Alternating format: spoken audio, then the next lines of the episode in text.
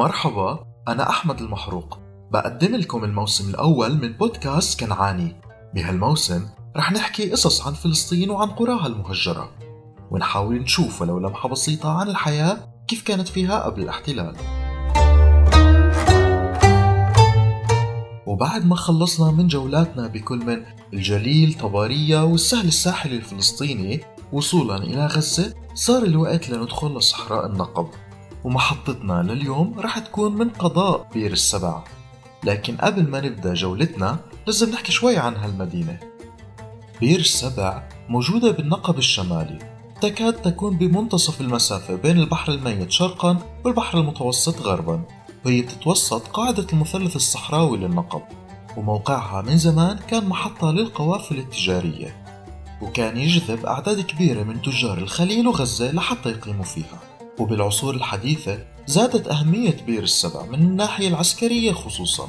فالمدينة هي بوابة الجنوبية لفلسطين من جهة النقب والبوابة الشمالية للنقب والبوابة الشرقية لسيناء.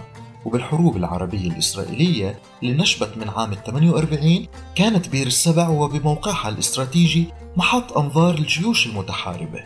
فحرص الجيش المصري عام 48 على السيطرة عليها ليتحكم بصحراء النقب. بعدين لما تمكنت القوات الإسرائيلية من احتلال بير السبع انطلقت منها لاحتلال النقب بأكمله. وبحروب ال 56 و 67 وغيرها كانت مدينة بير السبع قاعدة انطلاق الهجوم الإسرائيلي على قطاع غزة وسيناء والسويس.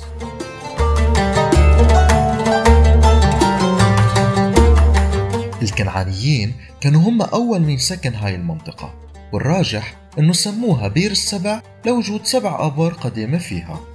أما أسفار العهد القديم توراة فبتشير لأنها كانت مأهولة لما إجا إبراهيم الخليل يجوب بقطعانه هاي البلاد وأنه خلاف نشب بينه وبين أبي مالك زعيم سكان بير السبع حول بير مية مما اضطر إبراهيم عليه السلام أنه يقدم سبع نعاج تعويضا لأبي مالك وسموا هذا الموقع ببير السبع.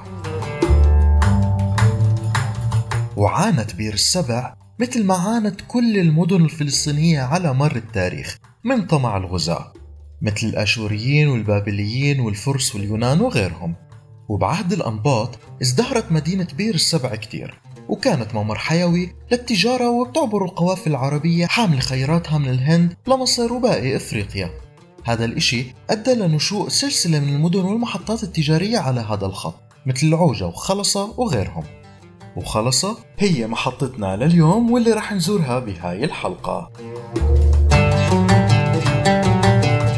كانت القرية مبنية فوق عدة روابي جردة وبتشرف على مناطق واسعة من الأرض وبالاتجاهات معظمها. وكانت موجودة عند ملتقى وادي العوسجة ووادي الخلصة. وبيعتقد إدوارد روبنسون اللي زارها عام 1838 إنه هي نفسها بلدة إيلوسا النبطية. وبيحكي إنه الموقع كان محطة من محطات القوافل القادمة من البتراء لغزة.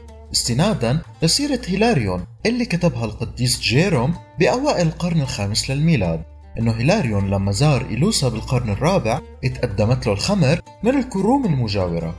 وبلدة إيلوسا إحنا بنشوفها على خريطة مادبا المرسومة بالفسيفساء بالقرن السادس للميلاد واللي بتمثل فلسطين والأرض المقدسة. ويبدو أنه هي كانت مركز مقاطعة فلسطين الثالثة الإدارية لحتى الفتح الإسلامي. ومع مرور الزمن أهمية الخلصة صارت تتلاشى مع انحطاط الطرق التجارية بالنقب. لكن رجع الاهتمام للخلصة مع قرار عشيرة العزازمة البدوية إنه تستوطن فيها. بنت هاي العشيرة فيها قرية مثلثة الشكل محصورة بين طرفين الواديين اللي حكينا عنهم قبل. كانت منازلهم مبنية من الحجارة والطين وكان في بالخلصة مدرسة ابتدائية انبنت عام 1941 كمان كان فيها شوية دكاكين. وسكانها اللي كانوا بيتزودوا بالمي من النبع الموجود فيها كانوا بيشتغلوا بتربية الحيوانات وبالتجارة. الخلصة كانت موقع أثري مهم. فبسنة 1938 كشفت الحفريات الأثرية عن أنقاض مدينة وبعض القبور وقطع معمارية نقشت كتابات عليها وكشفت عمليات التنقيب الأثرية عن بقايا مسرح نبطي كبير كمان على أكبر كنيسة بالنقب وغيرها من الأبنية الكنسية. وهي العمليات لقت كمان أبراج للدفاع انبنت فوق أسوار المدينة وبعض المنازل الأثرية.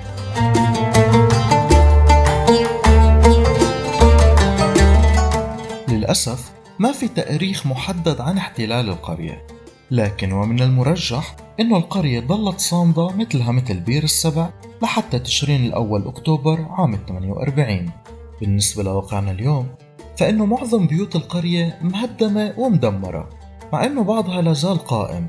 وفي كمان بير لساته صالح للاستخدام والسلم الحديدي موجود عليه.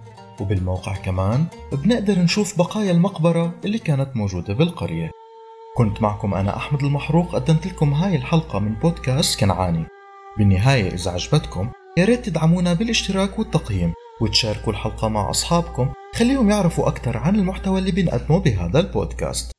شكر كبير للفنان الفلسطيني نزار روحانا واللي موسيقاها عم ترافقنا كخلفية طوال حلقات هذا الموسم واللي هي من أغنية يا رايح صوب بلادي للفنان اللبناني أحمد قعبور. شكرا لحسن الاستماع ونلقاكم مع بودكاست كنعاني جديد. يا رايح صوب بلادي دخلك وصي السلام بلغ أهلي وولادي مشتاق لهم رب الحمام